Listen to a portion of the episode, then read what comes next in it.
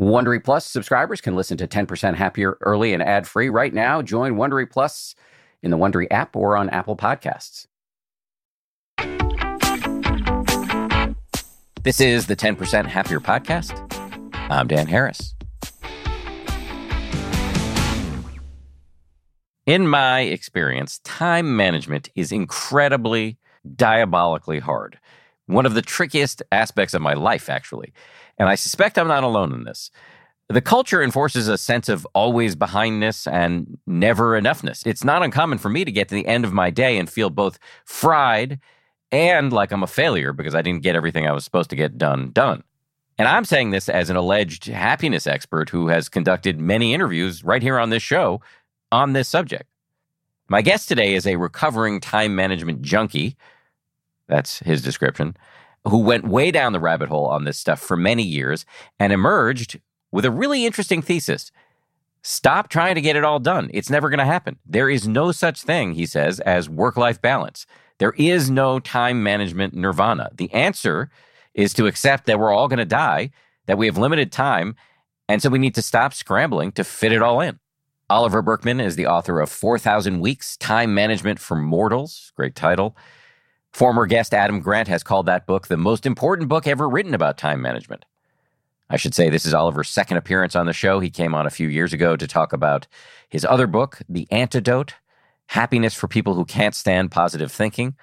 He also writes a biweekly email newsletter called The Imperfectionist, also a great title. In this conversation, we talk about why accepting mortality is a crucial step towards improving our relationship to time, his conviction that it's not about being more efficient, it's about knowing what to neglect, patience as a superpower, and the opposite, the impatience spiral, the benefits of burning bridges, how to become a better procrastinator, the benefits of rest, and what he calls cosmic insignificance therapy.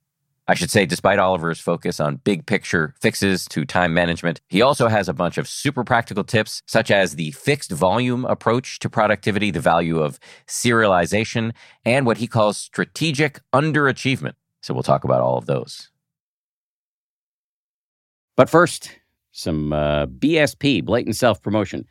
Just to say real quick, don't forget to check out danharris.com, my new website where you can sign up for my newsletter, which I haven't been promoting that hard because we've been uh, honing it in the background. But um, now I really feel good about it. And uh, it's a place where I sum up the key learnings for me from the week's episodes and also make a bunch of cultural recommendations, whatever books and TV shows and movies I'm enjoying right now. Go check it out, danharris.com. We also have a new merch store where you can buy 10% happier gear and also uh, some gear festooned with my profanity laced slogans, danharris.com. Meanwhile, over on the 10% Happier app, from Monday, May 13th to Sunday, May 19th, we're going to be celebrating World Meditation Week with a whole series of free meditations available right there on the app. Every day, something new and unique designed to help beginners and seasoned meditators. And because we're so excited about it, we're going to be offering 40% off the subscription price until the end of May. Head over to 10%.com slash 40. That's 10% spelled out, dot com slash 40 to get started. This show is brought to you by BetterHelp. I got to tell you, I feel so much better when I talk about my anxiety instead of keeping it bottled up. There's an expression that I first heard from the great researcher and also Zen practitioner Robert Waldinger never worry alone. Our temptation many times is to keep it bottled up, but the data really show that the people who do the best in life, who live the longest and are the happiest, have strong relationships with people with whom they can talk about whatever's going on in their lives. And for me, therapy is part of that. If you're thinking of starting therapy, you might give BetterHelp a try. It's entirely online designed to be convenient, flexible, and suited to your schedule. Get it off your chest with BetterHelp. Visit betterhelp.com slash happier today to get 10% off your first month. That's betterhelp, H-E-L-P dot com slash happier.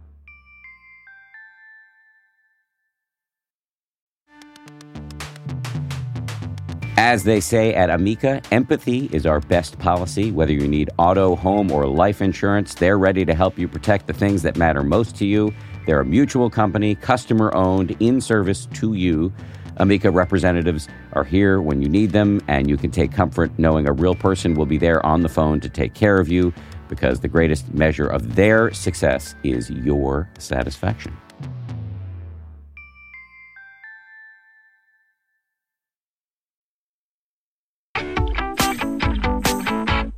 Oliver Burkeman, welcome back to the show.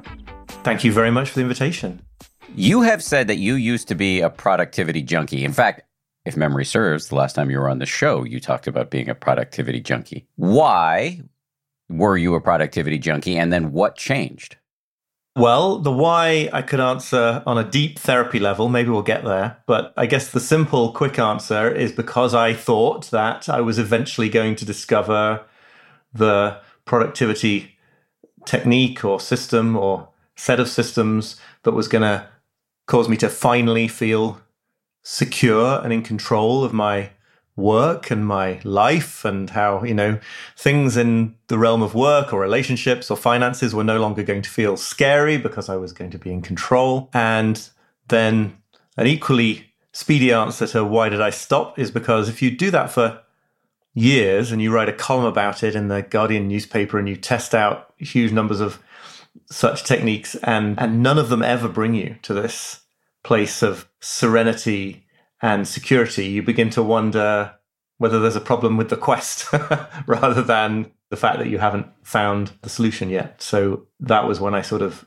began to doubt that this was a sensible way of approaching time i suppose so, are you now of the belief that productivity nirvana is unachievable? Either that it's unachievable or that it is defined as giving up the quest for that kind of uh, total control. Like, there, are, I do not pretend to be any kind of Buddhist expert, but there is so much overlap. There is so much, to me anyway, in the experience of sort of seeing through the illusion of where I thought I was going with all these productivity techniques and what I understand to be some of the illusions that one hopes to see through on a meditative path. I'm sure you get asked this all the time, but I'm going to be one of the annoying interviewers who's going to ask you it nonetheless. Tell me about the title 4,000 Weeks. That is very, very roughly the average human lifespan or the average lifespan in, in the West. It's um you get a bit more than 4,000 weeks on average, but I just wanted to go for the attention grabbing round number. And obviously, on some level, it doesn't even matter because you have no idea whether you're going to get that many or quite a few more. But even if you live to break records for longevity, it only gets into the 6,000s, really. So it's just really a way of driving home my starting point in this book, which is it's finite. It's really finite. The specific number is not the point, but the finiteness of it absolutely is. So the to use a loaded word here because your last book was called The Antidote, but the antidote to endless productivity hamster wheel spinning is to see our own finitude and to throw the whole question into a completely different context? Yeah, I think that's a great way of summing it up. There's a sort of potential misunderstanding, I always think, which is that the message is something like life is really short. Therefore, you've just got to kind of relentlessly pack meaning and value and extraordinary activities into every second of it. That kind of high stress, very self conscious way of thinking about the fact that life is short. And I really don't mean that. Uh, what I mean, I think, is that a, a real appreciation of that finitude leads us to give up or at least somewhat let loosen our grip on this notion that we are heading to some place where we are going to be totally capable, fully optimized, able to say yes to everything and meet every obligation that's put upon us, never disappoint anybody, never drop a single ball. When you see exactly how impossible that is, it motivates you to sort of stop trying to do that and spend your time trying to do a few meaningful things instead, I suppose. Okay, so I could think of another pitfall. The one is that you just mentioned, which is that you relentlessly try to pack meaning into every nanosecond, which would be its own version of frustrating and futile. Another would be, oh, well, life is so short. Why even try to do anything? Right. The nihilist alternative. Yeah. Yeah. I mean, it's a slightly harder to argue against, but I think that the I think that I mean, and this is right. This goes through like the why do anything question. I know is one that comes up in sort of Buddhist philosophy as well. I think the answer to that is something like, what has changed when I remind you that life is short and it is not unlimited? What has actually changed in a concrete way that should mean that you shouldn't spend your life doing things that feel meaningful to you. I think all that's changed is that you're no longer in any illusion that meaning can be defined as something that will last forever or that you're going to leave a legacy that seems extraordinary to people several thousand years from now. All these kind of very, very taxing definitions of meaningful that basically rule out all sorts of things we do with our families and our neighborhoods and, you know, every day of our lives. So I guess it's a roundabout way of saying I don't see why you need that sense of permanence or that sense of eternity in your actions to render them meaningful. That just seems like a bad criterion for a meaningful life. I should credit the philosopher Iddo Landau here, who, who, who influenced my thinking on this a lot. He's wrote a book called Finding Meaning in an Imperfect World, and a lot of it is about this kind of really unkind standard of meaning that we often and increasingly perhaps place on ourselves. Like the definition of a meaningful life gets harder and harder to meet. When in fact, as I say, I think most of us have that sort of intuitive sense of meaning in like cooking meals for our kids or going on a hike in the countryside, things that clearly seem to add meaning to life, but don't meet this standard of, you know, everyone's going to remember you like Shakespeare in, in a bunch of centuries. It would be unfairly reductive to say that your book starts and ends with the notion of productivity hacks or a recipe for frustration. You just need to remember that life is short. Good night. You actually do there there's a lot in here that is practical and you have a real knack for coming up with compelling ways to phrase these notions that you've come up with. So I'm going to if it's okay with you throw some of these phrases you've come up with at you and get you to unpack them if that's okay. Totally. So, one of the things you say is that it's not about being more efficient, it's about knowing what to neglect. Please hold forth on that. yeah. So, I think that, I mean, very conventional approaches to time management and to just using time well are all based around this idea of efficiency. They're all based around this notion that we borrowed from the Industrial Revolution, basically, that the way to make enough time for what matters is to pack more and more stuff into the same amount of time.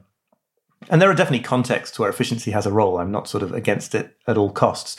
But I think if it is pursued as the way that you are going to get to a meaningful life, and a feeling of being on top of everything and a feeling of being the master of your time, it's going to fail because the inputs into the system are effectively infinite, right? If you get really efficient at answering email, if you get the reputation in your office for being the person who deals with work projects the quickest, you just get given more work, right? There is this kind of basically a law that says if you make yourself more efficient and that's all you do, you just get busier because you attract more inputs into the system. Meanwhile, it's never going to be the case that you get around to everything that matters because the set of things that matter, again, is just sort of limitless. There's no reason to believe that you should have enough time to do all the things that feel like they matter. So this is a kind of hamster wheel quest to get to some point where you've got your arms around it all, that you're in fact never going to uh, succeed in that quest. So once you see that, it becomes obvious that any life, the most meaningful life in the world, the most successfully meaningful life is going to entail neglecting, not doing huge numbers of things that would have been legitimate uses for your time. And therefore, I think, you know, it's good to think about healthy time management as a question of making the best conscious choices about what you're going to neglect rather than sort of fueling this fantasy that you might get to a point where you didn't have to neglect anything important. So, how do you go about the process of figuring out what to neglect? Because that's not easy. It isn't. And for me, I mean, I can definitely answer this on the level of like which apps I use and to do lists and things like that. But the fundamental thing for me has been to understand I'm certainly not perfect at it, but to understand that this feels uncomfortable, right? If you consciously set out to do a couple of things that really matter today, knowing that there are another 50 that like really need your attention or people who are probably mad at you for not responding to their emails on time or other things that would be a really important use of your time. Like that's just a sacrifice. There isn't a way around that. And that feels uncomfortable. It triggers anxiety. And so I think that the big shift for me was realizing that the answer here was not to try to get rid of all my anxiety by becoming, you know, omnipotent in terms of productivity, but to learn to live with that anxiety and sort of be a bit friendlier towards it, whereupon it's much less troublesome, but it's still there, so that you can sort of move through a given day focused on a couple of things that you care about in the full knowledge of the fact that there are lots of other things being neglected. I think we feel on some level like we've got to find a way of handling all this that feels perfect. And realizing that that is never going to happen was very helpful to me. Baking in some level of anxiety as normal, not a problem per se. Right, right. And you know, then that mysterious thing happens where if you bake it in as normal, actually it often you often do feel freed from it to a significant extent. That I think is something that you've written about and that is probably familiar to anyone who's done any meditation, right? There is a reason to think about accepting negative emotions. And it isn't the expectation that they're going to get worse and ruin your life. It's the expectation that there is going to be some measure of freedom from them in the acceptance that wouldn't be there if you just went into all out war against them. But can't prioritization in and of itself, done with some sort of compassionate ruthlessness, reduce anxiety? I mean, I have been engaged in the process of serial divestment from professional responsibilities, quitting first my job as an anchor of Nightline, now quitting ABC News altogether and focusing instead on a few big things. And now I spend most of my time writing my next book and hosting this podcast. And a lot of the anxiety I had about trying to hold down an anchor job and make my bosses happy about various responsibilities that I had volunteered for at ABC News, it really has evaporated because they're not writing me a paycheck anymore. I don't need to worry about that. And now, obviously, my circumstances are very specific, but I think for other people, if they have the freedom and flexibility in their life circumstances, not everybody does, to say, okay, I'm going to pick a few things here. And the other things, I'm going to just tell everybody I can't do them. Wouldn't that actually turn down the volume on ambient anxiety? Oh, yeah, totally. I don't think we're saying opposing things. I mean, I'm saying that I think in order to turn down the volume of that ambient anxiety, that there are things you ought to be doing that you're not doing, that people are, you know, tapping their fingers impatiently on the table, waiting for you to do things that you said you'd do ages ago. You know, to dampen down that anxiety, you need to be willing to step into this kind of discomfort, at least initially, that involves not doing things, right? So, on some level, the, the fact that you're able, just going to like unsolicitedly therapize you here, but like the, the fact that you're able to step away from those commitments means that you have, on some level, been able to tolerate the anxiety that might have erupted in anyone doing that that like oh no i'm giving up all sorts of things that i ought to be keeping going at whether for financial security or for profile or for a million things like that. There is a sense in which you have to sort of move into the truth of finitude. You have to move into the truth that every gain comes with a loss that there's a trade-off in, in everything you do. But no absolutely. The goal here is some kind of tranquility or serenity with respect to time. I just think that what we're doing when we try to efficiency-ize our way out of that is being unwilling to even move through that initial phase of sort of accepting losses in order to focus on what we care about the most. Maybe it's two different kinds of anxiety. Well, yes, I will certainly agree that there are many flavors of anxiety. It's like Baskin Robbins. I'm in the process of tasting them all. I mean, I, one of the things I do in the book, I'm I'm on really thin ice here, but I'm just going to do it anyway. Is is I try to learn something from the philosophy of Heidegger, which is doubly problematic because it's really hard to understand, and he was literally a Nazi. But he really did sort of address this topic of living in finitude, and and I wonder if Heideggerians would say that there is the kind of anxiety that comes from trying to escape our limited situation, trying to sort of get to a place we'll never reach through becoming capable of doing everything and, and in control of reality when in fact we're just on a glide path to our death from the moment we're born. And then there's the kind of anxiety that is the anxiety associated with like stepping authentically into reality and being sort of clear eyed about it, but not expecting that to feel absolutely great all the time.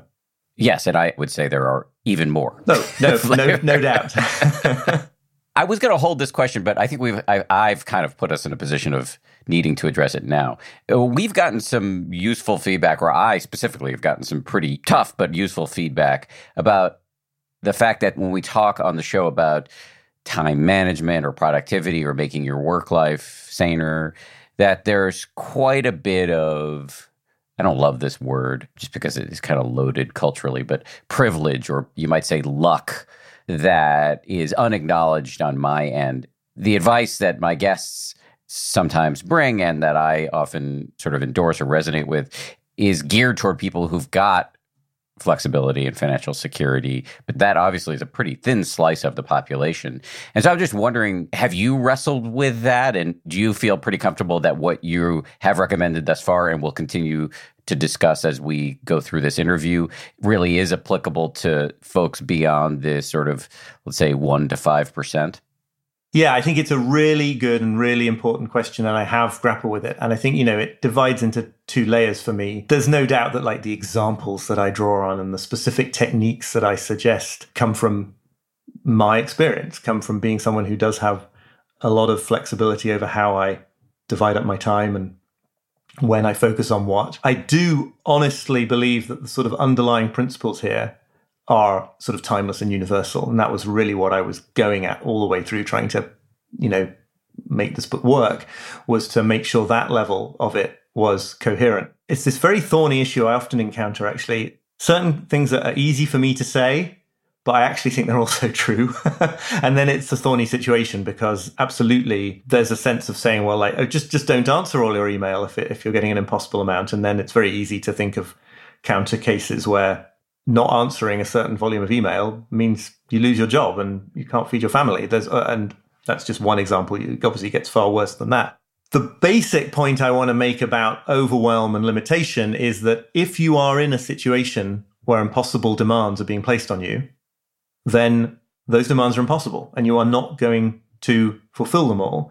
And if you're lucky, those impossible demands are going to be that you've got like too many exciting ambitions for your life, too many interesting business ventures you'd like to launch, too many wonderful exotic locations you'd like to visit. And if you're much less fortunate, those impossible demands are going to be that you have to work more hours in the day than is compatible with being minimally satisfied that you're doing a good job of parenting, or it's going to be having to deal with people making impossible demands on you at work who can fire you if they don't think you're meeting those demands. But at the end of the day, if they're genuinely impossible, they're still impossible. And that's something we all are going to have to grapple with in terms of how we then use our time the best.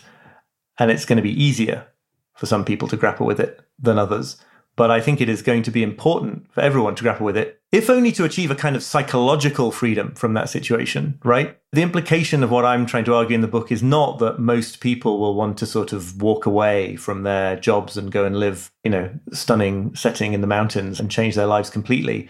It's a question of that sort of more ex- thing that's associated with existentialist philosophy, I guess, where you see the reality of the situation and you obtain some kind of freedom from it, even if only an internal freedom because you see that trying to get to a point where you can do the impossible is never going to bring happiness. Let me see if I can restate it back to you. You're acknowledging that there are many people who don't have flexibility. They can't set the pace of their own work, the flow of their own work. They don't have power within their organization or don't feel comfortable speaking up. And so there might not be much they can do, but there is an internal shift they can make which is to give themselves a break and to see that they are in an impossible situation and don't add a layer of beating themselves up for not being able to keep up with what are impossible demands. Exactly. And none of this says, and it's therefore okay that we live in a society where people have jobs like that, right? Where people are obliged to take jobs like that or be in an economic situation like that. There is this critique of all self help from the left, which I've, you know, made myself on plenty of occasions that anything that seeks to bring peace of mind to people in unjust situations is ultimately doing something ideological about preserving those unjust situations. And I hope it's clear in the text of the book that like none of this says we don't need significant policy changes to address the issues of overwhelm and all sorts of other cultural, economic changes. But my interest has always been in saying like, meanwhile, you have this crazy to-do list for tomorrow. And like you've got to have some kind of relationship to it. And I think the relationship that involves beating yourself up for not being able to effectively make two plus two add up to five, beating yourself up for the fact that there will be trade offs and that something will give in that situation, you can let go of that at least. Uh, well said. Let me go back to some of your phrases you use that I like. You talk about patience as a superpower and its opposite you call the impatience spiral. Can you say more about that?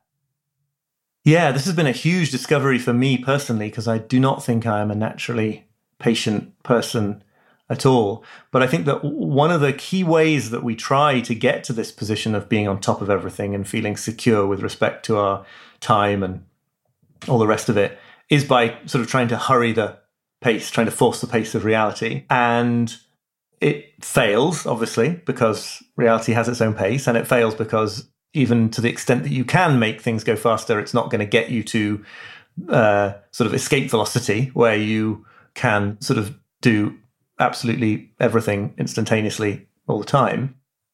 And so there's a huge concrete benefit, I think, psychological, but also in terms of productivity and, you know, professional advantage and all the rest of it in being able to let things take the time they take. I'm influenced in this by Jennifer Roberts, who's an art historian at Harvard University, who has this terrifying exercise where she makes her new students choose a painting and go and sit and look at it for three hours solid, which I did as part of the research for this book. And just in order to understand that there are experiences that we can only benefit from if we don't try to dictate their pace. That once upon a time we might have thought about patience. This is Roberts's point as well. Once upon a time, we might have thought about patience as something that sort of people without power were told they had to try to cultivate so that they could reconcile themselves to the fact that they just their social role was to like be downtrodden or something like that. But now in an accelerating society, patience actually becomes a form of control. You know, it becomes the ability to resist the omnipresent cultural pressure to go faster and faster and faster. And I think it can give you a professional edge and a competitive edge as well as more peace of mind to tolerate again the discomfort that is involved in not being able to make everything go at the pace you want it to go. And really the impatient spiral is just the sort of flip side of that. This idea that you sort of move really fast you feel busy and stressed as a result of moving really fast you're cutting corners as a result of moving really fast you're getting frustrated because the faster you go it doesn't ever seem to get you to this place of everything being in control. So all you can do then to think of is to go even faster. And so you just sort of end up at warp speed, extremely stressfully and unhealthily racing through your life with no time for yourself or the people you care about or the projects that you care about. Just to go back what we were talking about a, a moment ago, what if you work for somebody or for an organization where the impatient spiral is just baked into the equation? You can have as much patience as you can humanly muster. But if you're in a situation where nobody's giving you the time to do your work with any level of thought, how do you manage that? Well, again, I suppose we're back to this question of people having a different room for maneuver in terms of making changes to their circumstances, but the same, at least potential degree of psychological freedom from seeing what what's really going on. So somebody in that position might be able to leave their job. Somebody in that position might be able to exert a patient counter pressure from within the organization. They might be able to refuse to some extent to go at that pace and to deliver results that are superior as a result, or to show that the wheels don't come off when emails are rep- responded to in 24 hours rather than one hour. And somebody with the least room for maneuver might simply have to understand that fully buying into this, this way of being, getting on board the impatience roller coaster and trying to make things go as fast as possible was never going to bring them the satisfaction that seems implied by it. So then there's at least the theoretical possibility, uh, again, easy for me to say, to be a calmer mind inside a culture like that simply by not having bought into the broken logic at the heart of it.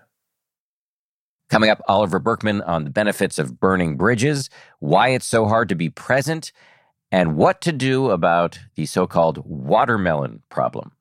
Right after this. You can count on T Mobile to help keep you connected after investing billions to light up their network from big cities to small towns. T Mobile is America's largest 5G network. Plus, when you switch to T Mobile, families and small businesses can save up to 20% versus Verizon and AT&T. Visit your neighborhood store or tmobile.com to switch. Plan savings with T-Mobile Third line free on essentials via monthly bill credits versus comparable available plans. Plan features may vary. Credits stop if you cancel or change plans.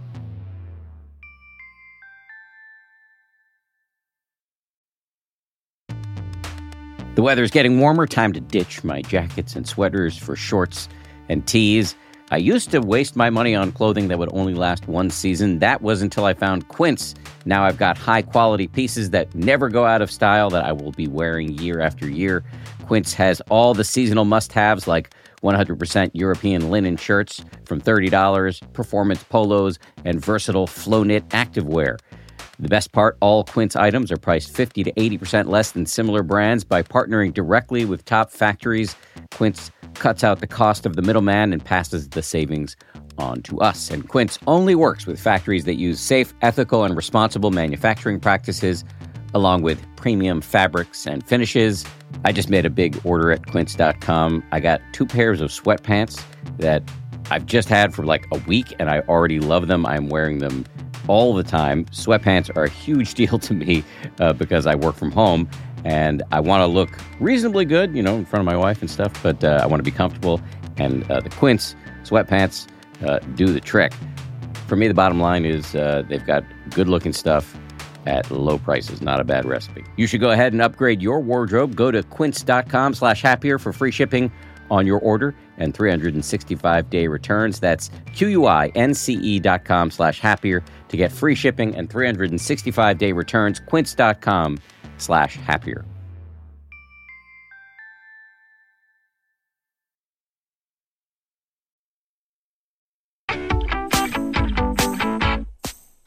Another phrase of yours, the benefits of burning bridges. What do you mean by that? I mean, all the things I go through in this book are just the different ways in which we try to maintain this fantasy of total control over time, or that we're going to get there one day, or that we're going to find a way to get our lives in full working order.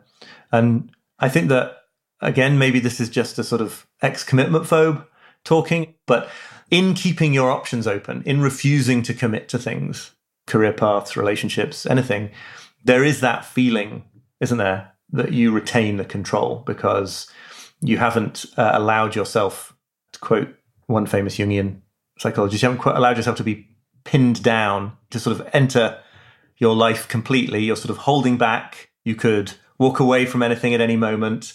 And it feels like you're maintaining the control of the situation. But because time just keeps on marching on, if you do that for very long, you end up using up large chunks of your life that you'll never get back, just holding back from life. So, burning bridges, making irreversible commitments is a counterforce to that because it, it, acknowledges your limitation. It says, I only have one life to live. At some point, I have to go all in with something. It sacrifices this lovely feeling of being in control because you haven't committed to anything. And what you get in return is to enter more fully into the real experience of being alive while you still are. so ended a little bit gloomily, sorry. but this takes courage because foreclosing opportunities is not the way many of us are wired. We want to keep our options open. It, that keeping of options open can make us feel like our anxiety can go down because, well, if this doesn't work, I got this other thing cooking. Yeah, absolutely. So it is that kind of it's that kind of avoidant anti-anxiety method instead of that sort of stepping into an authentic way of life form of managing anxiety. Yeah, I mean, what you find though, of course, I feel like most people can probably point to examples in their own lives is that once you can bring yourself to make a commitment, the experience of stepping into it is often the very best antidote to anxiety because having burnt the bridges, having cut off the other options, there's no longer that anxiety about whether you should be doing something different because you can't do something different. And so you just can only go forwards into the consequences of your choice. There's a really famous study that Daniel Gilbert and some other people did at, at, Harvard, whereby people who got to choose a painting to take home with them were much happier with the painting if they were told that they had no choice to change it, as opposed to the group of people who were told that like they had three months to decide if they wanted to swap it for another painting. Because you're just there. It's just it. You got it. So now you got to make the best of it. And that's actually all we're doing always, right? Because you are actually cutting off options and burning bridges with sort of every moment of existence. It's just that we don't like the times when we're doing it consciously and we're aware of doing it, I guess.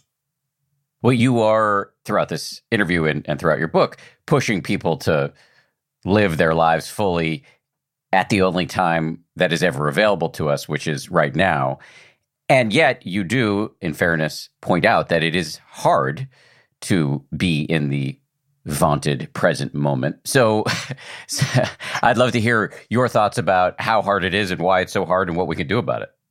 Yeah, I mean, I've spent enough time sort of just thinking that the idea here was to sort of make yourself be more aware of everything that was happening to you in that very moment. And I write in the book about trying to do this when I saw the northern lights in the Arctic Circle and, you know, one of those moments where you try really, really hard to be in the moment because like this isn't going to happen again, and it's um, or to you anyway, and it's it's amazing. And as a result of that, just becoming completely mired in self consciousness, questioning myself as to whether I was being present enough in the moment, which pops you right out of the moment.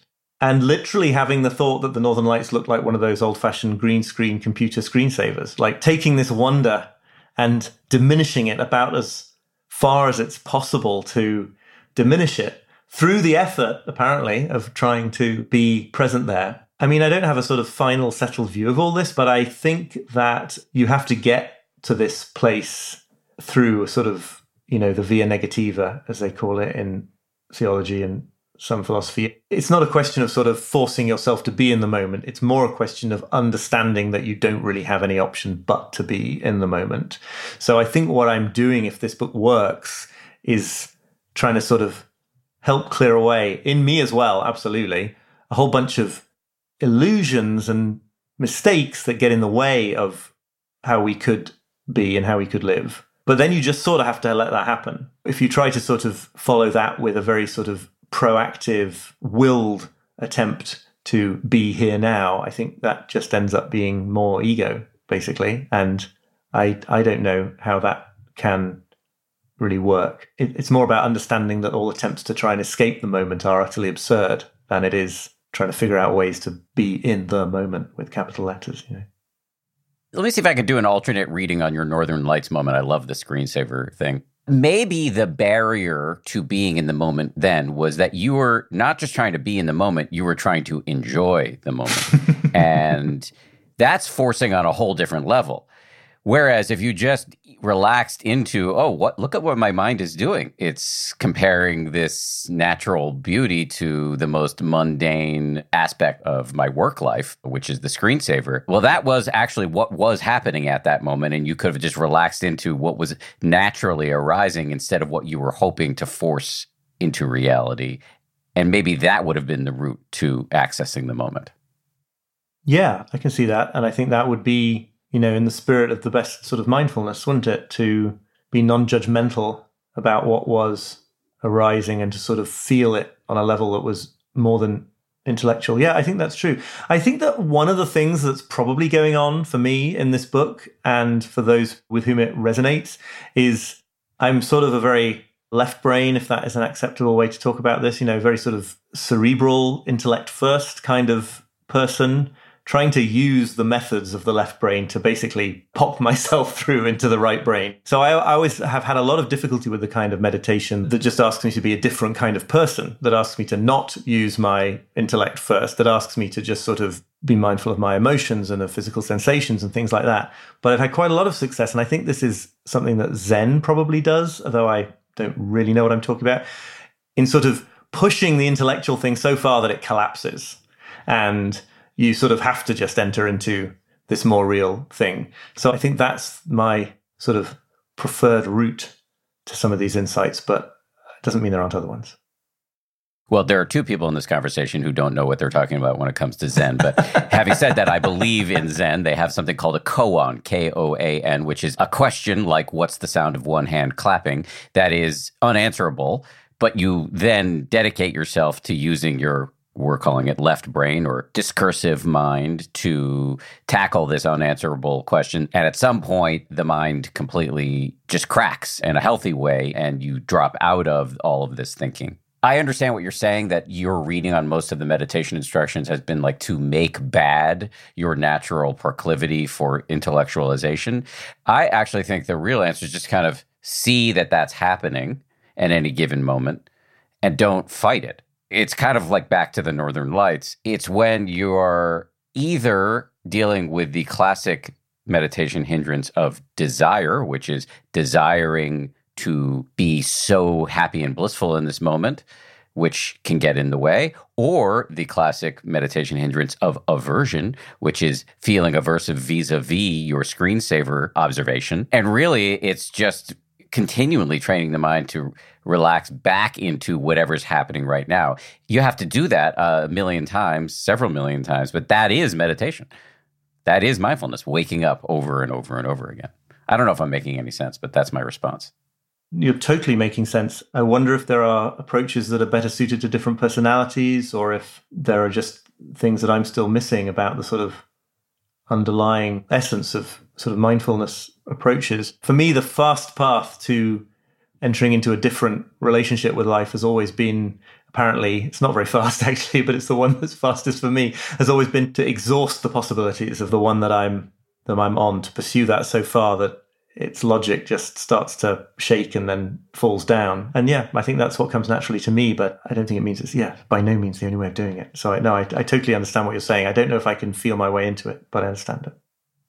For sure, there are many, many ways into this, and and it really is about what works best for you. I mean, there are so many schools of meditation, so many schools of Buddhism and Hinduism and obviously there's meditation in the Abrahamic faiths too. So there are lots of ways into this, and I have no criticism of the one you've chosen. And now that we're on the subject of being in the present moment, I think it may be a good place to bring up distraction, which you do talk about in the book. You use the phrase the watermelon problem. What do you mean by that? I'm just facetiously referring to this famous event. What was it? Probably six years ago now, when BuzzFeed had a couple of reporters go on Facebook Live and put rubber bands around a watermelon one by one over 45 minutes until 600 and something rubber bands, it, it exploded. And that was the end of the Facebook Live. And millions of people, either live or shortly afterwards on a recording, were deeply compelled by this. I probably would have been if I'd known that it was happening that day. You look at the comments they were leaving on Facebook, it wasn't exactly that they wanted to be compelled by it, but that but that they couldn't not. And so I'm just using it to illustrate this point that like very little of what we're talking about here about making the best use of time means anything if we can't grapple with this phenomenon whereby our attention apparently chooses to go to things or is commandeered by things that are absolutely not how we intended to spend our time that day. I think it's a safe assumption nobody woke up that day thinking what I'd really like to do is spend 45 minutes watching people put rubber bands around a watermelon. And that's just it's just interesting. It's just a way into thinking about distraction. And while, again, I think there's an awful lot to be said about the ways that our attention has been commandeered and commodified in the modern world, there's also this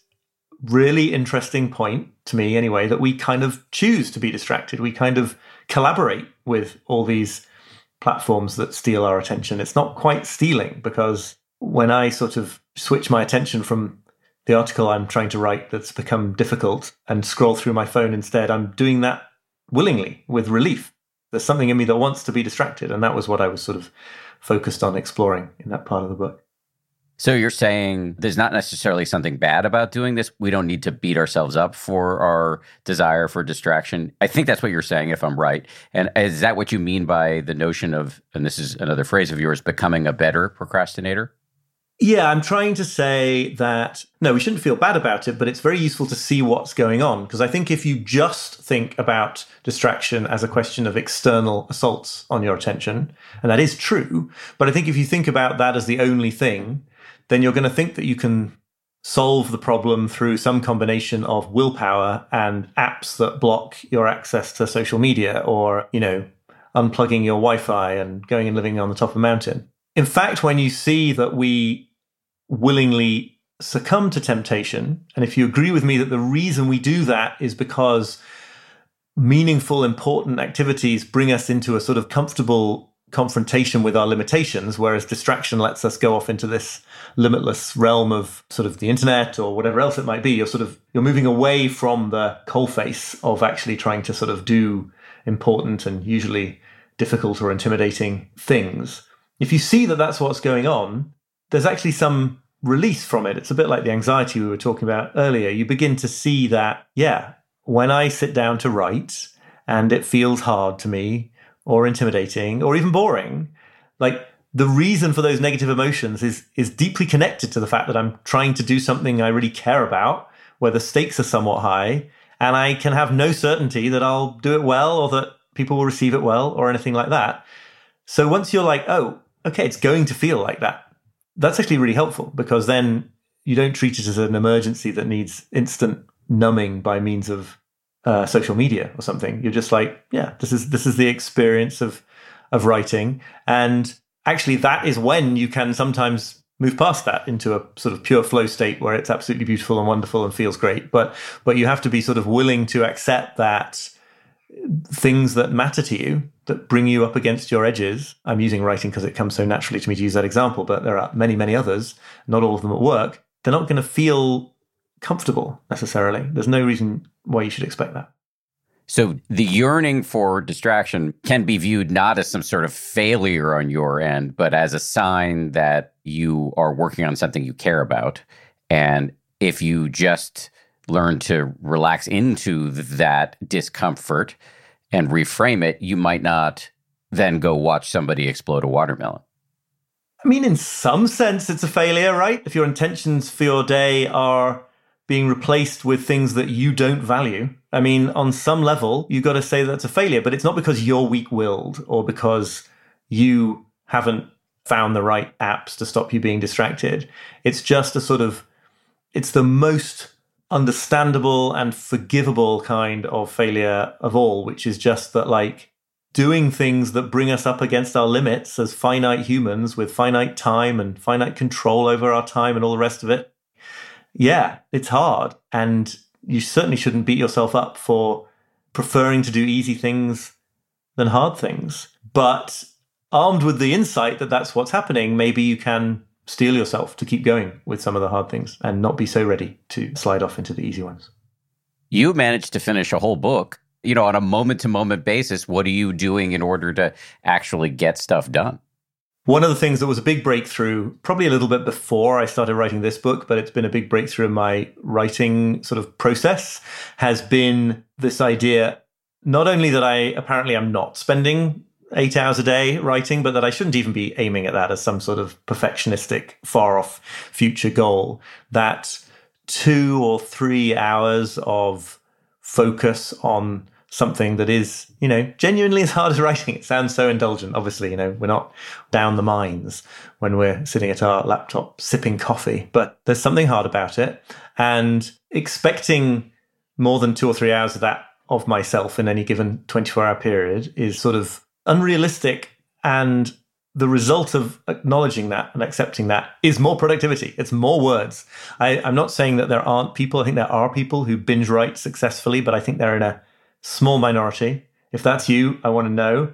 But I think that for the vast majority of people, keeping the thing that is the most important to you in your work, if you have, again, if you have the flexibility, of course, this is always implicit, keeping it as a relatively modest part of your overall day is really important in stopping it becoming this kind of intimidating thing you then don't want to do. There was this academic, Robert Boice, who did all this amazing work on the psychology of academic writers. And he found, you know, firstly, that the ones who produced the most made writing a sort of modest part of their lives. It didn't become this kind of huge thing that they were spend, trying to spend all day on. And secondly, and this is a really good little tactic, they wrote in these short periods, maybe at the very beginning, getting yourself out of a deep procrastinatory rut, it would be 10 minutes, but maybe it's more like two or three hours for somebody who's in the swing of things. And when they got to the end of that period, even if they were on a roll, they got up and walked away. They stopped.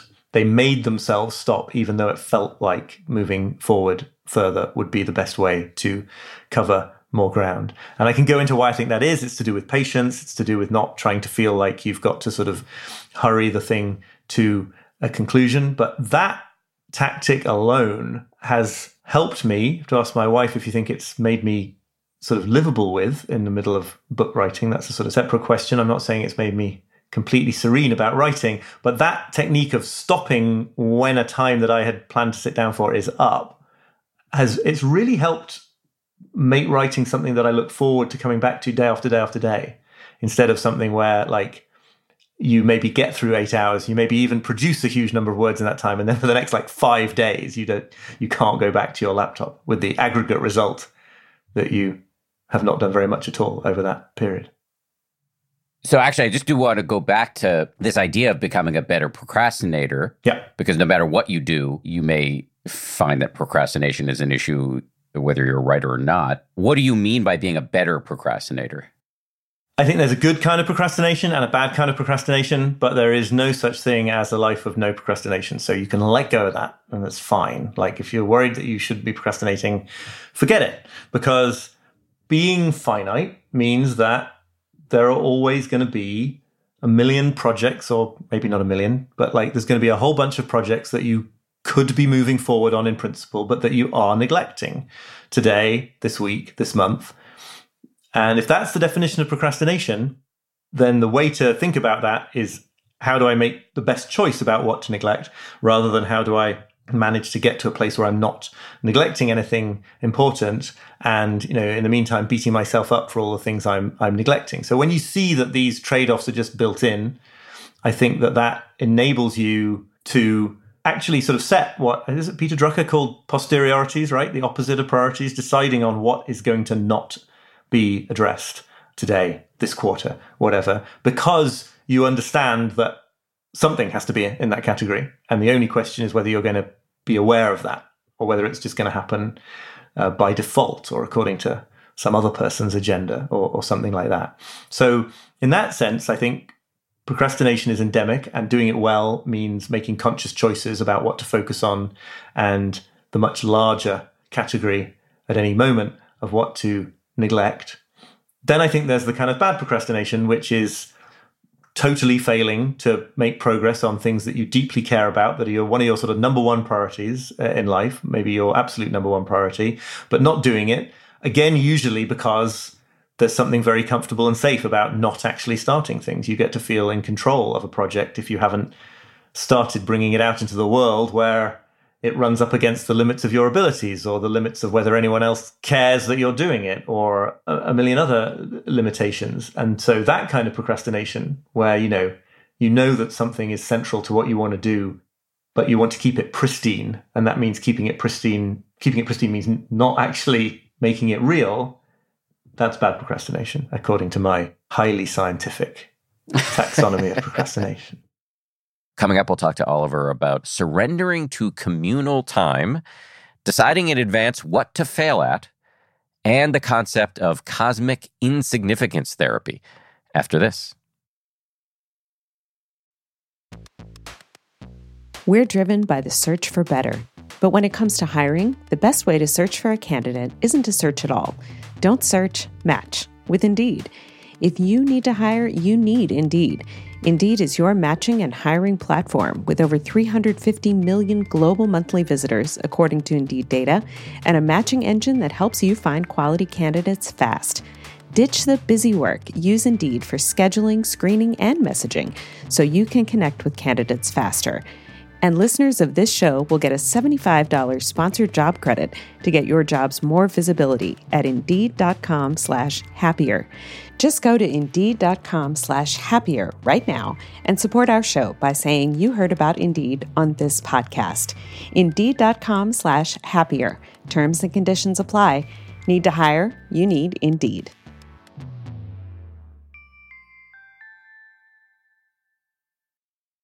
Audible lets you enjoy all your audio entertainment in one app. You will always find the best of what you love or something new to discover. They offer an incredible selection of audiobooks across every genre, from bestsellers and new releases to celebrity memoirs, mysteries and thrillers, motivation, wellness, business, and more. I've been checking out recently is called Our Share of Night. It's technically, I guess, a horror, but it's definitely literature. I mean, it's incredibly well written, absolutely fascinating, and it really does rhyme with some of the themes that we explore uh, on this show. I highly recommend it, although I'm only uh, through the, the first 15, 20% of it, but already I highly recommend it. As an Audible member, you can choose one title a month to keep from the entire catalog, including the latest bestsellers and new releases.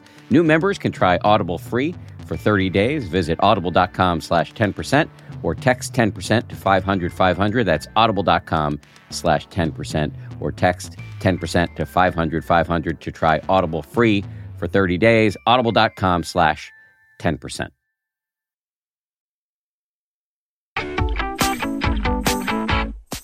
In the book, you talk about the rediscovery of rest. What is that to you? What is rest to you? This was a really like interesting bit for me to think about and sort of pretty challenging for me personally to try to explore because I think that one of the effects of a sort of fixation on being productive and using time well in this efficiency oriented way that is so endemic in the culture economy everywhere is that you start to think that leisure time has to be productive too. You you start to think that the measure of whether you are doing something good with your non-work time is whether you're learning a new skill or recovering and recuperating so that you can be good at work the next day or getting fitter and stronger so that you can keep doing lots of impressive accomplishments in your life at some later date. And I just wanted to contrast that to the certainly in the sort of understanding of rest in and leisure in ancient philosophy, but lots of other places too, that it's sort of it's only true leisure in some sense if it is for itself.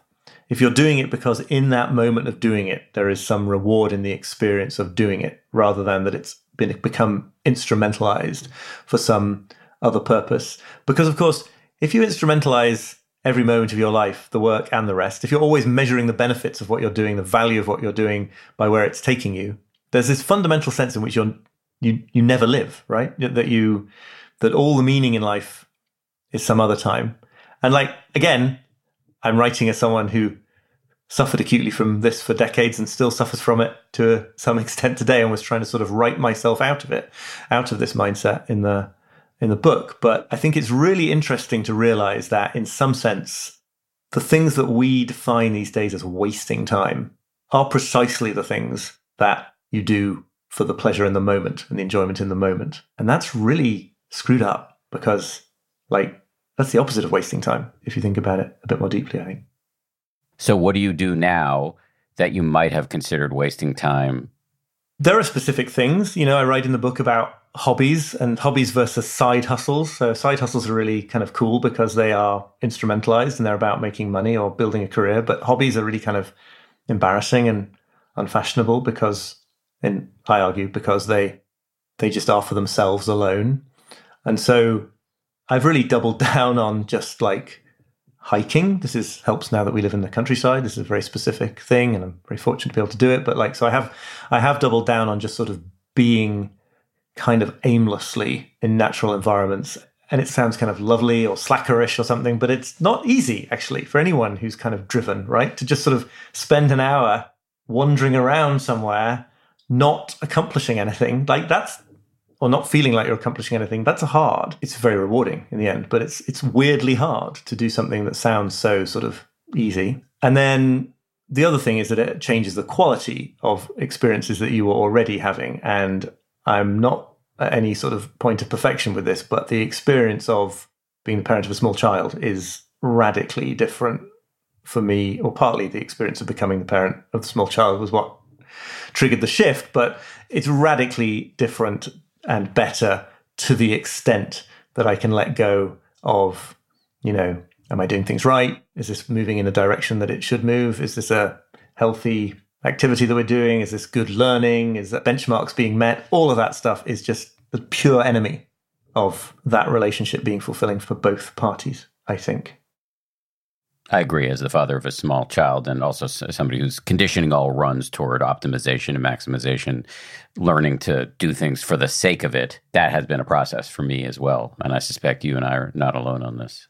The cool thing is that kids are generally really good at it naturally, so that the sort of master key when I am not in this mode and need to try to snap out of my other mode, the sort of master key is just to like let yourself be led, see what he wants to do, basically. I mean, there are limits to this if it just involves lighting fires, ice cream fires and hours of screen time. Yeah, right. But but broadly speaking, it's amazing how often that isn't what like that is often what's wanted in response to my slightly dictatorial, supposedly exciting plans for the day. But if I don't have those supposedly exciting plans for the day, the day that can emerge is is very often pretty great. I've seen this a thousand times, yes, and it's nice to hear you are, uh, just articulate it and crystallize it. In terms of getting more rest, I believe you also talk about this notion of kind of the social regulation of time or surrendering to communal time. What's that about? This is such a interesting one and it's kind of politically thorny in a way because one thing that I found as I look more deeply into this is that both looking at history and looking around the world today, you find that there are these huge payoffs in terms of a sense of meaning in life and happiness for those communities where people don't have quite so much freedom about when they do certain things, about when they can go shopping, about when they're supposed to be working or not working. And this comes with huge caveats and qualifications about, especially about historical periods where it's been sort of very unequal and unjust who's had the freedom and who hasn't, and all the rest of it.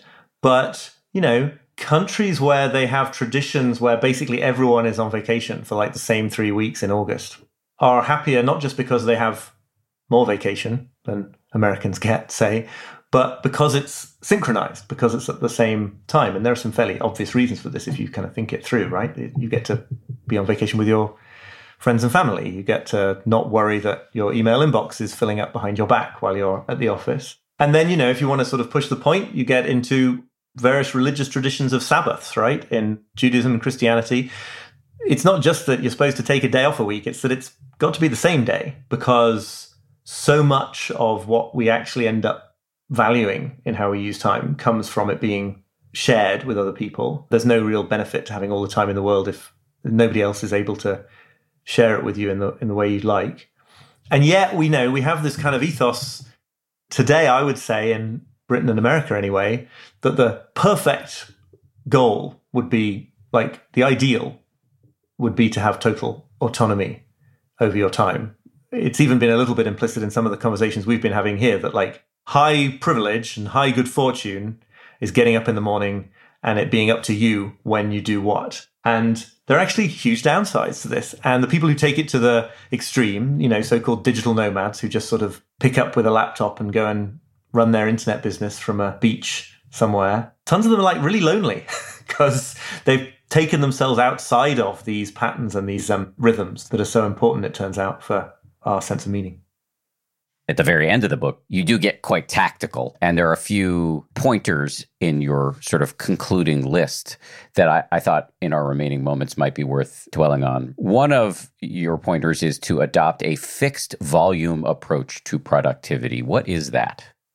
I guess that's my name for a perspective that I associate most closely, I guess, with Cal Newport, who's written books, uh, Deep Work and Digital Minimalism. And the way I would describe that is is just as an approach to productivity that focuses first on the available time and how much time you plan to give to your work, and secondarily to the tasks. So, in other words, it is a matter of beginning the day by taking a clear look at what stretches of time you have to give to the work in front of you, and then making choices about what to put inside that fixed volume of time that are the wisest ones possible, given that doing everything is not possible, as opposed to beginning the day with a list of like 25 things that you tell yourself you absolutely have to get done today. A list that you won't get through that will be like 20 items longer by the end of the day, probably, plus it'll be half past 11 at night and you'll be sort of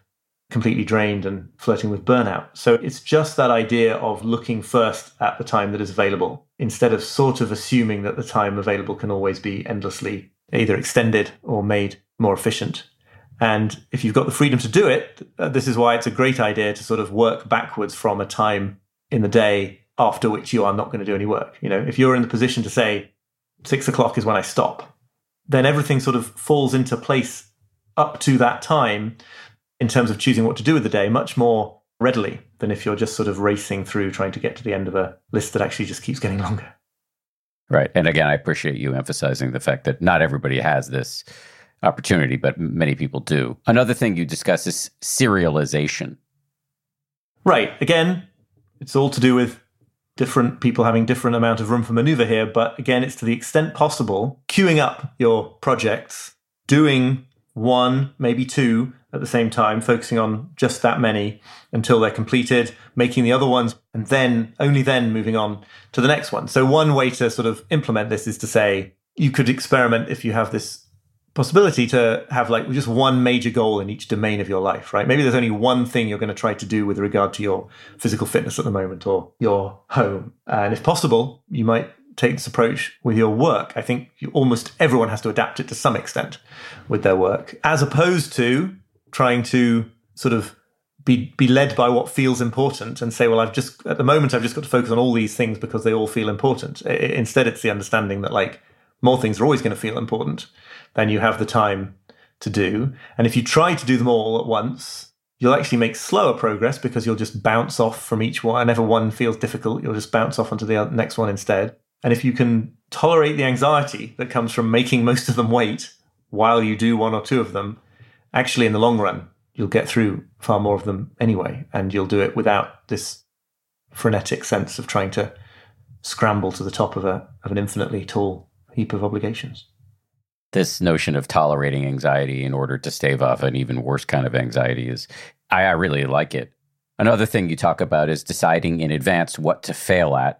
You have two great little phrases that you use here strategic underachievement and failing on a cyclical basis. Right. The insight here is just that you are going to neglect things. We've said that. You're going to fail at certain things at any given time. But you're going to not excel in certain roles at any given time just because there's always going to be more to do than than you can do and that there's a lot of agency and quite a lot of serenity in where you can deciding first and in advance what those things are going to be so sort of failing on a cyclical basis is might be the approach of saying look i want to be a great sort of employee of this company and i want to be a great parent but i am the parent of a newborn child so i'm going to absolutely forgive myself for getting away with the absolute minimum at work for the next, you know, however long it is. Hopefully not 18 years.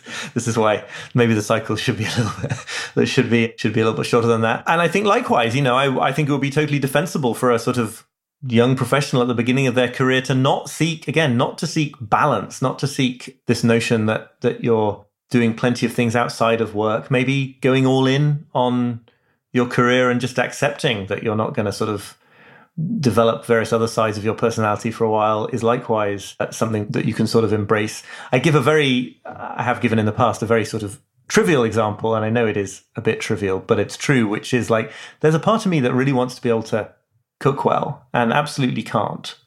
And I think I can, like, you know, I can put together acceptably nutritious meals for the family, but they are not great. I don't understand most cookery. And I would genuinely like to be a lot better at that.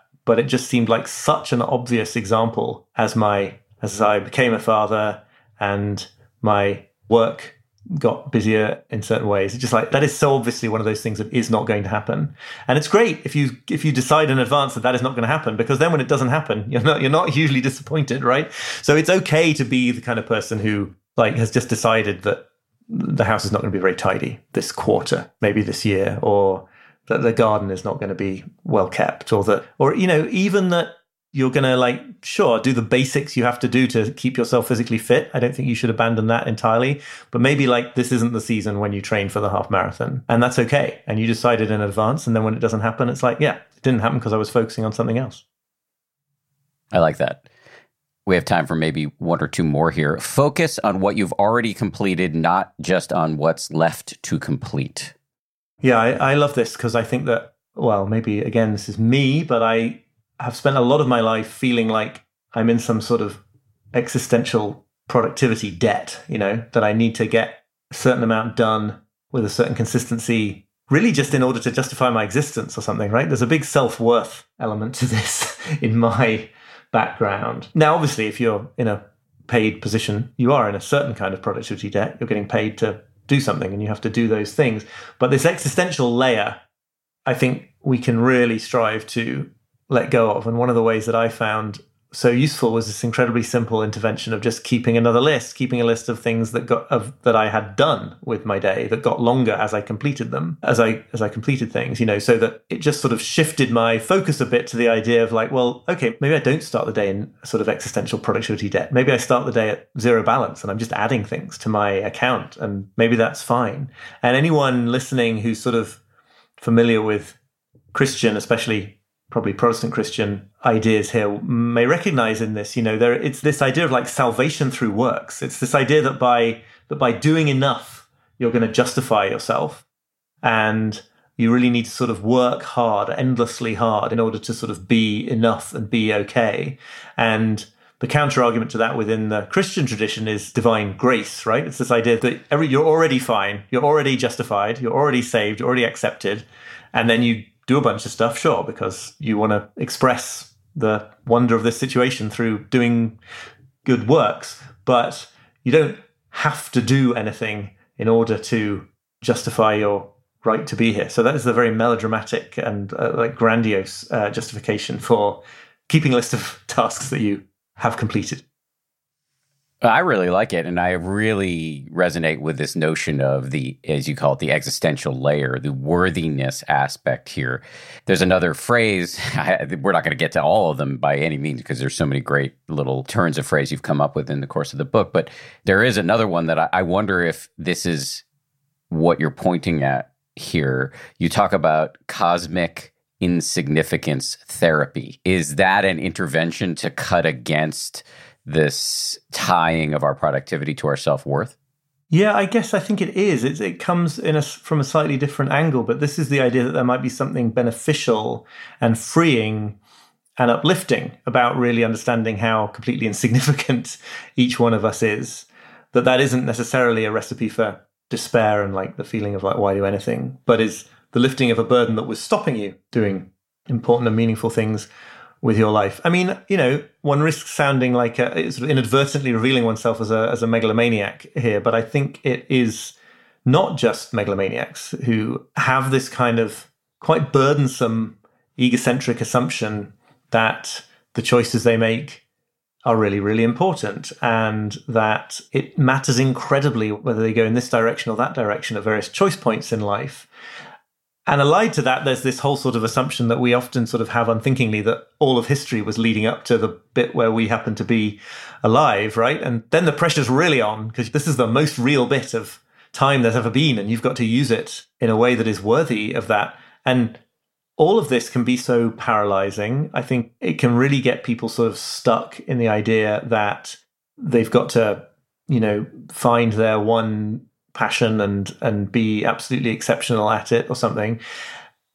And if you think instead, well, like the choice that I face today that feels like a huge dilemma is going to be completely irrelevant, probably to me in six months' time in my life. That that's one aspect, but certainly to you know civilization in a century or two. I think that can actually free you up. Not to say, well, I'm completely insignificant, so what's the point? But like this wonderful phrase, like you might as well. So then you might as well do the the bold thing. You don't need to think about the risk you're taking as as determining the future of the cosmos. You just need to be like, well, I might as well do the thing that feels like it really matters to me, uh, the thing that is a little bit scary, but I think will will be something that I'll always be glad that I did. You can just do it because like it doesn't matter as much as you thought it did. That's a kind of counterintuitively rousing sentiment upon which to end this interview. Let me ask one last question, Oliver. Could you please just remind all of us of the name of your current book, maybe also remind us of some of your previous work and other resources you're putting out into the universe that people might want to access having sat with you now for a little while. Sure. Thank you. Yes, the book is 4,000 Weeks Time Management for Mortals, anywhere you get your books. And the previous one I wrote was called The Antidote Happiness for People Who Can't Stand Positive Thinking. These and other stuff is at my website, oliverburkeman.com. And I write this email newsletter every couple of weeks that I call The Imperfectionist, where you can, you can subscribe to at that site as well. Always great having you on. Congratulations again on the success of this book and everything you've done. And uh, thank you for making the time. Thank you very much. I enjoyed this conversation, including the challenging bits. Thank you. Thanks again to Oliver. Before I go, uh, I do want to give you a heads up on a cool Dharma opportunity. The New York Zen Center's Contemplative Medicine Fellowship is currently accepting applications for the cohort that will begin on July 30th, 2022, designed for physicians advanced practice registered nurses, and physician assistants. This innovative 12 month fellowship supports fellows in their own place of practice as they integrate and practice living a contemplative life for meeting the challenges of caring wholeheartedly for themselves, their loved ones, and the world. Take part in this uh, unique opportunity to, as the organizers say, receive the medicine for fear, clarity, courage, and compassion. If you want to learn more about this, go to zencare, Z-E-N-C-A-R-E dot org. I should say that two people who run this program are close friends and have been on this show before, Robert Chodo Campbell and Koshin Paley Ellison. And I think very highly of them. And I have, along with my wife, participated in some of their programs, both on the side of being somebody who enrolled and specifically as it pertains to this contemplative medicine fellowship as a speaker, a guest speaker. So go check it out, zencare.org. Before we go, just want to thank everybody who worked so hard on this show. Gabrielle Zuckerman, DJ Kashmir, Justine Davey, Kim Bikama, Maria Wurttele, Samuel Johns, and Jen Poyant. And we get our audio engineering from Ultraviolet Audio. We'll see you all on Friday for a bonus meditation that is directly related to the subject of this podcast today, or at least one of the subjects we touched on. It's going to be about procrastination, a meditation for procrastinators and our teacher du jour will be Jay Michaelson, who's straight out of TPH World. If you like 10% Happier, and I hope you do, uh, you can listen early and ad free right now by joining Wondery Plus in the Wondery app or on Apple Podcasts. Prime members can listen ad free on Amazon Music. Before you go, tell us about yourself by filling out a short survey at wondery.com/slash survey. I'm Shima Oliaee, and I have a new podcast called The Competition. Every year, 50 high school senior girls compete in a massive scholarship competition. I wouldn't say I have an ego problem, but I'm extremely competitive. All of the competitors are used to being the best and the brightest, and they're all vying for a huge cash prize. This will probably be the most intense thing you've ever gone through in your life. I remember that feeling because I was one of them. I lost. But now I'm coming back as a judge and also a kind of teen girl anthropologist. Because if you want to understand what it's like to be a young woman in America today, the competition's not a bad place to start. Hopefully, no one will die on stage tonight. From Pineapple Street Studios and Wondery, this is The Competition. Follow The Competition on the Wondery app or wherever you get your podcasts. You can listen to The Competition early and ad-free right now by joining Wondery Plus. Once upon a beat. Remember those stories and fables that would capture your imagination and you couldn't wait to see how they would unfold? And now, when you read them as an adult, you think some of these old tales could use a fresh spin. We have a perfect podcast to bring you the stories you remember, remix, and reimagine for the kids in your life today. Join me, DJ Few, and my trusty turntable, Baby Scratch, as we spin up new tales in the New Kids and Family podcast, Once Upon a Beat. Wondery and Tinkercast are bringing you a jam packed, music filled weekly party where hip hop and fables meet. It's Once Upon a Beat. Follow Once Upon a Beat on the Wondery app or wherever you get your podcasts. You can listen to Once Upon a Beat early and ad free right now by joining Wondery Plus in the Wondery app or Wondery Kids Plus in Apple Podcasts. Once Upon a Beat.